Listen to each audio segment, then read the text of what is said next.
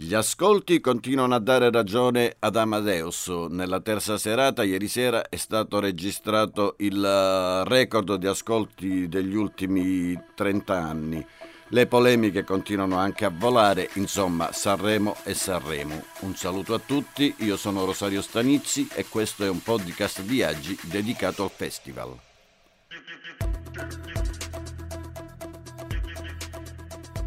Eccoci qui a commentare la terza serata del Festival di Sanremo e con la terza serata sono due volte che ascoltiamo le 30 canzoni in gara.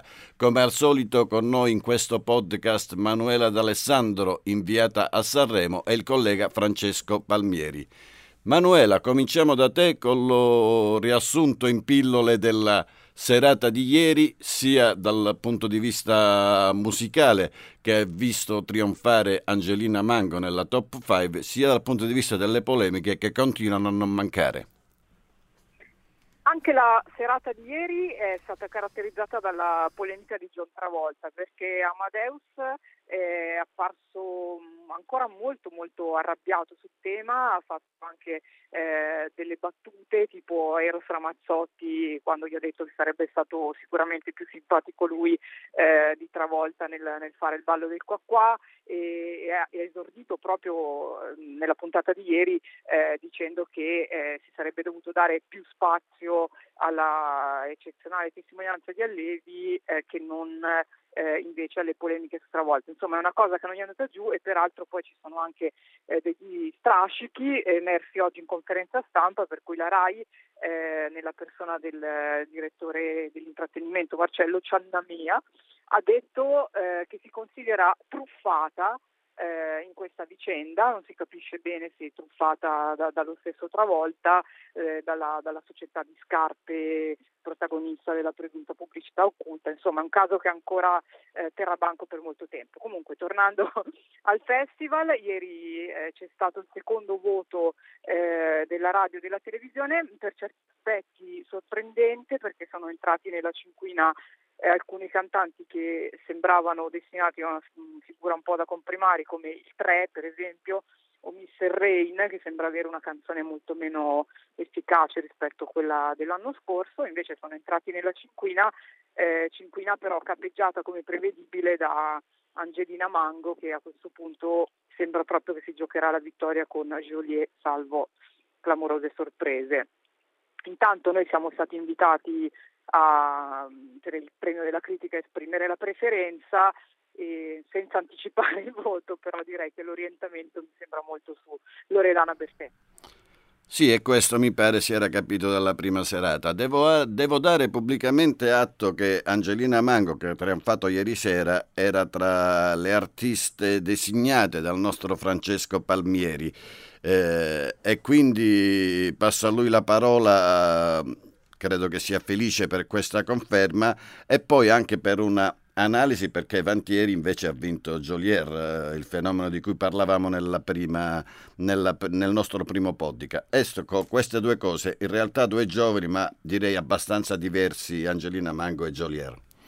Sì, io Angelina Mango la vedo un po' come il successo eh, di un ritmo latinoamericano, la cumbia, che è sempre qualcosa che un, quando c'è un vuoto musicale eh, fa, da un lato è facile, dall'altro è piacevole, sicuramente se non vince la pronosticherei come una delle canzoni più ascoltate che passeranno di più per radio quindi la scelta è stata intelligente, eh, dopodiché lei è figlia d'arte, viene dai talent, dalla De Filippi, si sa muovere, eh, tiene il palcoscenico, questa ragazza così giovane, così minuta e quindi a me è piaciuto molto, è piaciuto anche il fatto che onestamente si può ricorrere alla eh, piacevolezza, alla, all'ascolto eh, di, di, una musica che non perché sia facile, insomma, eh, è dichiaratamente, mh, è dichiaratamente un, una musica gradevole. Per quanto riguarda Joliet, eh, io credo che ancora sarebbe favorito perché ha una un sostegno eh, che non è soltanto confinato all'Italia meridionale oppure alla Campania, ma che si è in questi anni conquistato in tutta Italia. Per la verità non, ehm, non, non, amo moltissimo questa canzone perché tutto sommato è rappresentativa di eh, un mondo che mh, non, non, mi piace tantissimo, devo dire la verità. Uh, quindi eh, la cosa che nemmeno mi piace, è, vedendo un po' i social più che i giornali, è il fatto che per il fatto di essere napoletano deve essere tifato dai napoletani come se fosse una squadra di calcio, però la musica è un'altra cosa secondo me. Bene, lucida. Posso dire, Rosario, una, ecco. una piccola chicca da qui perché sono in corso le prove delle certo. cover e poco fa eh, proprio Angelina Mango ha cantato accompagnata dagli archi dell'orchestra di Roma e ha cantato La Rondine, una canzone del papà di Pino Mango e un'interpretazione di cui è stata proprio accolta da, da un grande applauso veramente veramente intensa con eh, Angelina che si è commossa. Ecco, vedremo questa sera come andrà sul palco. Non, non, facile anche come prova questa per un artista così giovane cantare una canzone del padre in un contesto così. Certo, vi ricordo che stasera quindi c'è l'attesissima serata delle, delle cover. Detto questo, vorrei fare un piccolo giro su questo tipo di domanda. Uh, allora, intanto su Fiorella Mannoia, che continua, eh, dopo due serate diciamo, in cui si è esibita, a non comparire tra le prime posizioni. La canzone mi è piaciuta anche il suo ritmo, però noto che alcuni artisti, diciamo, navigati che sono in gara riscuotono pochissimo successo tra il pubblico. Gli artisti navigati che sono sul palco come ospiti ci mettono un po' di grinta in più e riscuotono un grande successo. Come vi spiegate questo fenomeno? Vai Manuela. Ma io credo che probabilmente votano di più i ragazzi e i ragazzi non votano cantanti un po' più affermati ma, ma hanno, hanno altri, altri, gusti. Però no, chiaramente... Fiorella Mannoia ti è piaciuta? Esempio, la Manoia sinceramente no, non è secondo me la sua, la sua migliore canzone, mi è piaciuto moltissimo Diodato che però ho visto che ieri sera addirittura è rimasto fuori dai primi cinque. Insomma, quest'anno difficilmente ne azzecchiamo una. Francesco, invece tu come vedi questa, diciamo, no, gli artisti, eh, tipo penso a Gianni Morandi, a Eros Ramazzotti, insomma, standing ovation, applausi, eccetera, e poi penso alla Maiola, alla Mannoia, togliamo, o diciamo, perché si potrebbe dire fuori gara proprio Loredana Bertè, è un fenomeno, diciamo così, naturale. Ma ieri quando Ramazzotti ha cantato una canzone che è stato poi una, uno degli inni generazionali e chi ha vissuto da ragazzo quella, quei momenti si è mh, sentito toccato, si è sentito riconosciuto.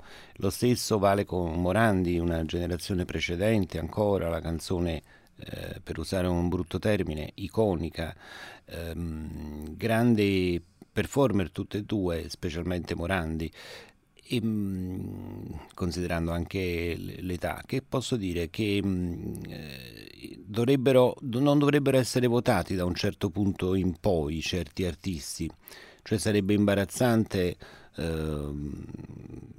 perché si dà un giudizio sulla storia, tutto sommato, oltre che sulla canzone. Chi era parte di quella storia dà eh, un voto eh, a prescindere e altrimenti se si vota solo il singolo brano può non essere un brano riuscito, dei più riusciti, quindi ha ragione Emanuela. Eh, il discorso è che anche la Mannoia forse dovrebbe passare eh, come dire, sulla sponda degli ospiti perché ha una storia musicale molto lunga. Dopo il secondo ascolto delle canzoni, lasciamo stare le classifiche, il podio e le nostre, eh, le nostre indicazioni sulla vittoria. Ma c'è una canzone che vi ha colpito e che comunque sarete sicuramente sicuri che non arriverà tra le prime tre o tra le prime cinque dei, delle 30 in gara. Per esempio io al secondo ascolto una canzone che mi ha colpito e che mi piace molto, che da questa mattina sto canticchiando, è quella di San Giovanni. C'è qualcosa di tuo, Manuela, una tua scelta? Io torno su Diodato che purtroppo non sarà tra le prime cinque, però è un cantante che mi emoziona sempre tantissimo. Mentre Francesco? Molto difficile. Mm, lo stesso la mango, ti devo dire, perché poi alla fine eh, la musica deve essere piacevole, deve divertire, non è necessario che contenga ehm, qualche messaggio mm, particolare. Si è capito che quest'anno non, non bisognava aspettarseli, insomma. Eh, infatti non li abbiamo trovati. Manuela, cosa abbiamo questa sera oltre le cover? C'è qualche sorpresa? Si parla tanto per esempio dei Jalis, ci sono, non ci sono? Ah, ecco, questo è veramente un mistero perché loro dicono che ci saranno, fanno sapere da, dal loro entourage che ci saranno, hanno anche postato sui social che sono a Sanremo finalmente dopo 27 anni, però Amadeus stamattina in conferenza stampa ha detto di non sapere nulla e sembrava sincero. Eh, può essere anche che ci sia un po' così di, di, melina eh, di, per far crescere anche un po' la curiosità, quindi magari insomma, c'è molta curiosità in realtà di rivederli sul palco do, dopo così tanto tempo. Tra l'altro stamattina si era anche diffusa la voce che ci sarebbe stato ospite Celentano, però al momento è una voce non confermata. Bene, restano tante, tante sorprese da, da, scartare, non sappiamo dei Jalis, non sappiamo di Celentano e non sappiamo manco come finirà questa vicenda dei trattori. Finisce invece qui il nostro podcast di oggi, grazie per la, l'attenzione, buon festival a tutti, appuntamento a domani.